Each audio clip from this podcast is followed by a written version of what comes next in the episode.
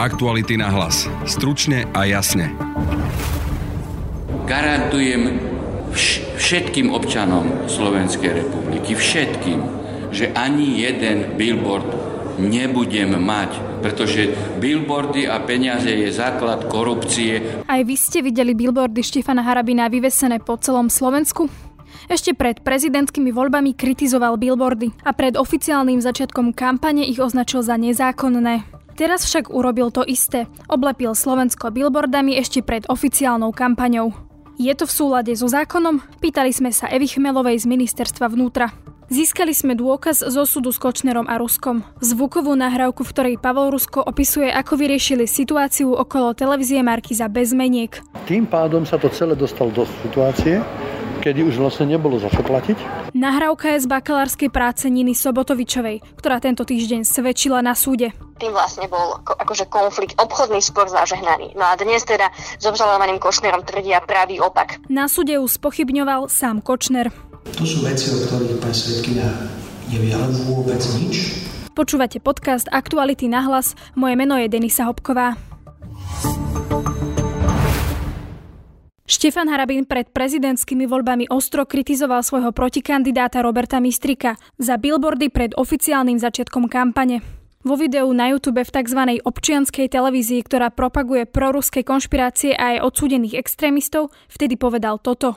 V prípade mojej osoby garantujem všetkým občanom Slovenskej republiky, všetkým, že ani jeden billboard nebudem mať, pretože billboardy a peniaze je základ korupcie pre výkon funkcie prezidenta. To je základ, rozumiete? Ale ďalšia vec je, ja žasnem, hej? Veď tu môže ísť aj o trestnú činnosť, hej?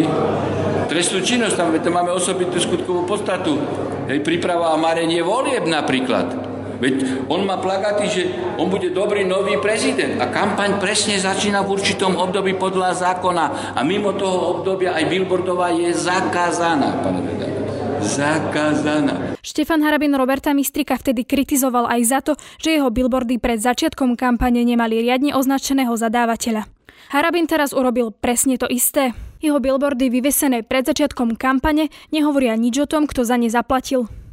A keď by ešte sme postavili do polohy pána Mistrika, že on si ich tam nevyvesil a niekto tam proti jeho voli, no tak je povinný ich odstrániť on sám. Lebo ja keby som mal takú situáciu, že by niekto postavil billboardy, tak prvý ich pôjdem tam vykopať. Prvý! S otázkami na jeho billboardy a financovanie kampane sme oslovili aj Štefana Harabina, no nezdvihol telefón a nereagoval ani na SMS-ku.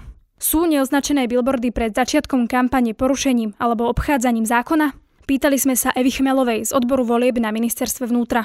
Volebná kampaň podľa zákona o volebnej kampani začína dňom vyhlásenia volieb, teda dňom uverejnenia rozhodnutia o vyhlásení volieb v zbierke zákonov.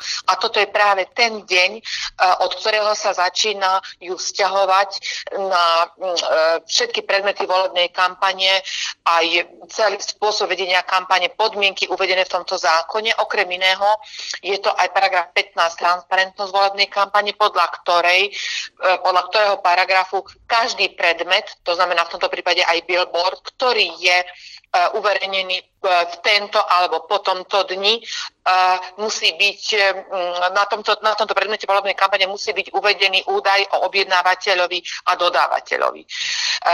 Tým, že zákon počíta s tým, že do výdavkov na volebnú kampaň politické strany uvádzajú aj všetky výdavky, ktoré vynaložili na svoju politickú reklamu pred dňom konania volieb, tým pádom vlastne zákon aj počíta s tým a je legitímne, ak politické strany vo všeobecnosti, teraz nemyslím konkrétne na tento konkrétny plagát alebo billboard, vo všeobecnosti v priebehu celého svojho obdobia politické strany propagujú svoju činnosť a vlastne väčšina výdavkov politických strán ide na ich politickú reklamu. Takže to, že tam nebol pred vyhlásením alebo pred dňom uverejnenia vyhlásenia alebo rozhodnutia o vyhlásení volieb v zbierke zákonov, tento údaj uvedený nie je porušením zákona. Dobre, a čo teraz? Mal by to Štefan Harabin alebo iné teda strany prelepiť ten billboard a dať tam už dodávateľa, zadávateľa? Nie, Bolo by to určitým spôsobom, ak by toto urobili, znamenalo by to, že tento produkt alebo tento predmet volebnej kampane, ak by splňal tieto podmienky, mohol by sa považovať, či bol alebo nebol, kedy bol vlastne vylepený a či mal byť uhradený z transparentného účtu. Totižto aj tieto plagáty, ktoré si politické strany vylepovali, nechcem povedať koľko dní pred voľbami, pretože mnohé tam už boli mesiace pred voľbami, si radili zo svojho prevádzkového účtu a robili tak správne, nič tým vlastne neporušili. Prepáčte, nie je to v tom prípade teda obchádzanie zákona?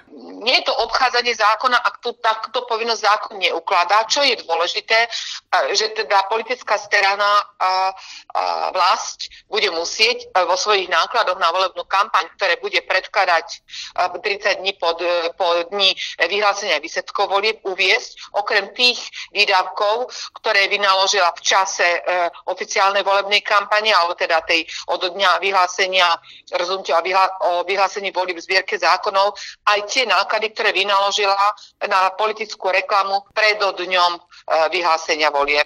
No dobre, ale teda... Je to legitímne, ako nemôžem povedať, že by to bolo obchádzanie zákona, keď zákon s takouto možnosťou vôbec počíta. No ak to teda dobre chápem, tak tie billboardy, ktoré boli zavesené predtým, ako bola oficiálna kampaň vyhlásená, znamená, že tam môžu ostať vysieť bez toho, aby tam bol teda zadávateľ-dodávateľ? Áno. Štefan Harabin tvrdil, že kampaň mimo obdobia oficiálnej kampane je zakázaná. Je alebo nie je?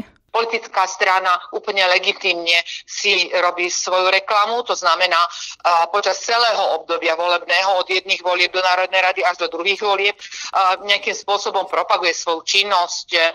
Lebo Štefan Harabin toto tvrdil pred prezidentskými voľbami, že kampaň mimo obdobia oficiálnej kampane je zakázaná. V tomto prípade teda je, alebo nie, keď ide o prezidentské voľby? Zákon o volebnej kampani vlastne vôbec nezakáže. Naopak tým, že v každom prípade a u každého druhu volieb zákon spomína to, že do základu na volebnú kampaň sa započítavajú nielen výdavky, ktoré vynaloží kandidát v čase volebnej kampane, ale aj tie, ktoré vynaložil na svoju reklamu ešte pred vyhlásením výsledkov volieb, tak zákon takéto konanie považuje za legitímne. To znamená, že keď to Štefan Harabín tvrdil alebo tvrdí, tak klame. Toto ja sa nechcem sa takto k tomu vyjadriť, nie som oprávnená sa vyjadriť, sa možno mýli, nemôžem to takto úplne jednoznačne odpovedať na vašu otázku. Aktuality na hlas. Stručne a jasne. Kočnera a Ruska v kauze zmenky usvieča aj nový dôkaz, o ktorom sme hovorili už v pondelkovom podcaste. Je to rozhovor, ktorý poskytol Pavol Rusko do bakalárskej práce, vtedy študentky žurnalistiky a dnes redaktorky denníka ZME Niny Sobotovičovej. Rusko je vysvetlil, ako vyriešili kauzu Gamatex okolo televízie Markíza. A to bez toho, aby bolo potrebné čokoľvek doplácať zmenkami. Tu je zostrih toho najdôležitejšieho zo zvukovej nahrávky tohto rozhovoru. Čiže vy ste dokázali zvrátiť celú tú situáciu a opäť ste boli majitelia 50/50 s pani Folcovou a stále to bolo 49 siemi vo Veľkej Markíze a vašich 50. A Markíza Slovakia 50, áno. A čo mi navrhoval žalúd? A do tohto stavu ste to vrátili kedy? Ešte to mi povedzte. Akože ešte v 98? Alebo 99. Na začiatku, áno, hej? Áno. A tým pádom sa to celé dostalo do situácie, kedy už vlastne nebolo za čo platiť. Čiže, ale na to, preto, aby bol raz a navždy kľud, aby to už nikto nespochybňoval, aby zase neprišli, sme mali s nimi svoje skúsenosti, tak potom sa dohodlo, že Markíza alebo siemi odkúpi Gamatex. Takže napriek tomu, že už ste figurovali ako majiteľ obchodného registra vy a pani Folcová, aj tak ste odkúpili Gamatex. Áno. Prečo? Preto to. Aby nikto nespochybňoval, že licencia a exekúcia... Čiže to už len pre takú istotu, a koľko ste zaplatili za ten Gamatex? Keď vám to Maroš povie, tak nech vám to povie. Ale dosť na to, aby boli spokojní. Peter Hanák volal Nine Sobotovičovej, aby sa jej opýtal, čo v tejto nahrávke znamená dôkaz proti Ruskovi a Kočnerovi. Čo vlastne na tej nahrávke toho Ruska inkriminuje? Mne do toho rozhovoru vylúčil existenciu zmeniek tým, že povedal, že im sa ten spor, respektíve celú tú situáciu sa im podarilo zvrátiť jedným odvolaním. Opäť sa stali majiteľmi Markízy Pavol Rusko a jeho spoločnička Silvia Folcová, obaja rovným dielom, mali 50% podiel v tej Markíze a tým pádom vlastne On to formuloval tak, že ten spor bol vyriešený. Napriek tomu sa rozhodli kúpiť aj Gamatex potom. CMI sa rozhodla kúpiť aj Gamatex. Mm-hmm. Pre istotu, že keby ešte niekto niekedy špekuloval o tom, že či náhodou pri tom exekvovaní Markízy Gamatexom nemohla na nich prejsť aj licencia vysielacia, že akože toto sa Rusko to tam vyslovene formuluje, že podľa neho to bola blbosť, ale že pre istotu, aby už nikto nikdy nespochybňoval, že televízia je iba ich a nikoho iného a aby licencia už nikdy nebola ohrozená, tak sa CMI rozhodla kúpiť aj ten Gamatex. Čo znamená, že tá kúpa Gamatexu bola podľa neho to finále vyriešenia obchodného sporu a ani len to nebolo nevyhnutné. A dnes tvrdí, že je do neba volajúca hlúposť, aby tých 80 miliónov, ktoré zaplatili za Gamatex, bolo vlastne finále vyriešenia toho sporu a argumentuje tým, že Markíza mala oveľa väčšiu hodnotu.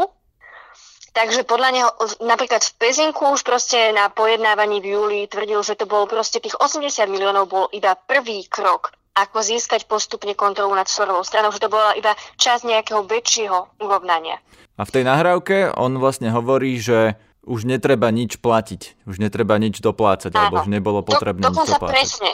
On to tam takto explicitne naformuluje, že my sme sa dostali do situácie, to už potom odvolaní sa voči zápisu Gamatexu ako majiteľa Markízy. Keď sa Rusko odvolalo voči tomu, že by mal byť Gamatex majiteľ, takže sa im teda situáciu takto podarilo zvrátiť, lebo procesná chyba súdu. Takže sa dostali už v tomto momente do situácie, keď nebolo za čo platiť, keď už sa neriešila žiadna pohľadávka. A toto vylúčuje zmenky? Áno, pretože ak povie, že boli v situácii v tom čase, keď sa im podarilo zvrátiť ten obchodný spor tak, že už boli opäť majiteľmi Markízy on a Folcová a nemuseli platiť ani len Gamatexu, ani nemuseli vlastne kúpiť Gamatex, tak to vylúčuje, že by malo dôjsť ešte k nejakému ex post vyrovnaniu finančnému. Keď povedal, že ani len tá kúpa Gamatexu nebola nevyhnutná, ani len tu si už situácia nevyžadovala, pretože sa opäť stali pánmi situácie oni. A tie zmenky teda mali byť ex post vyrovnanie situácie, ktoré vlastne Rusko týmto vylúčilo, že povedal, že nebolo potrebné. Presne tak. Dnes totiž teda zhodne obžalovaný Rusko s obžalovaným Kočnerom tvrdia, že zmenky boli súčasť vyrovnania od začiatku už v tom roku 2000. Pričom my sme sa ale stretli vo februári 2017 a obžalovaný Rusko, teda až dnes obžalovaný Rusko v tom čase ešte nebol obžalovaný, tak už túto situáciu formuloval tak, ako som to práve opísala, že vlastne im sa tú situáciu podarilo zvrátiť vďaka jednej procesnej chybe. Opäť sa stali majiteľmi Markízy on a jeho spoločnička Silvia Folcová a že teda nemuseli ani len ten Gamatex skupovať, ale na veľa ho kúpili, aby mali už svätý pokoj. A tým vlastne bol akože konflikt, obchodný spor zažehnaný. No a dnes teda s obžalovaným Kočnerom tvrdia pravý opak, že ani len tá kúpa Gamatexu nestačila. Proti týmto tvrdeniam sa priamo na súde bránil sám Marian Kočner. Napriek tomu, že mala z historických analýz a dokumentov naštudovanú kauzu Markíza, jeden zo základných vecí, ktorú tu spomenula, ktorú zopakovala niekoľkokrát pani svedkyňa, že celá situácia ohľadom kauzy Markíza sa zvrátila v roku 1998 tým, že krajský súd rozhodol o tom, že sa obchodné podiely vrátili späť Pavlovi Ruskovi a Silvii Folcovej. Podľa svedkyne, ako som dobre pochopil, aj toto bol vlastne taký ten záverečný akt, ktoré sa dozvedela od Pavla Ruska, že týmto vlastne prinavrátili podiely pôvodným vlastníkom, tým vlastne to bolo celé uzavreté a aj svedkyňa niekoľkokrát povedala, že podľa teda jej názoru toto bolo vlastne ukončením toho sporu. To znamená, že ako to tak vidím, tak od 98 do 2000, kde bolo teda podaných niekoľko veľa podaní na súd, žiadosti na licenčnú radu a tak ďalej. To všetko, čo sme tu už preberali, to sú veci, o ktorých pani svedkyňa nevie, ale vôbec nič. Pani svedkyňa v tomto prípade zastala v histórii a ďalej tá situácia, podľa toho, ako som ja pochopil, ju veľmi ani nezaujímala. Svedkyňa Sobotovičová má odpoveď aj na tieto Kočnerove výhrady. Ja som vlastne na súde povedala iba to, čo mi povedala Rusko. A Kočner sa to snažil pretočiť na to, že ja vlastne ničomu nerozumiem že ja si myslím, že už to bolo vyriešené, ale veď oni vedia, ako to bolo, veď oni sa ešte dlho súdili. Ale v skutočnosti to proste nebol môj názor, to bolo to, čo mi naozaj Rusko povedal už v čase, keď zmenky existovali. Že v roku 2017 to povedal Rusko. Presne, že vlastne Kočner tvrdí, že ja som niekde zastala v čase a že už sa o tú kauzu viac vlastne nezaujímam, takže čo to tu ja vlastne rozprávam. Ale v skutočnosti Rusko už v čase, keď zmenky existovali, mi povedalo, že to bolo takto a ja som o tom povedala na súde a Kočner sa snažil spochybniť to akože mojou osobou, že veď asi som ďalej tú kauzu nesledovala, lebo ona sa ešte riešila, že tam sa s ňou riešili úplne iné veci. Úplne iné. To sa týkalo proste už prevodov, podielov. To je z dnešného podcastu všetko. Počúvajte nás aj zajtra cez Spotify a ďalšie podcastové aplikácie. Sme aj na Facebooku a Instagrame. Na dnešnom podcaste spolupracovali Martin Slíz a Peter Hanák. Zdraví vás Denisa Hopková. Aktuality na hlas. Stručne a jasne.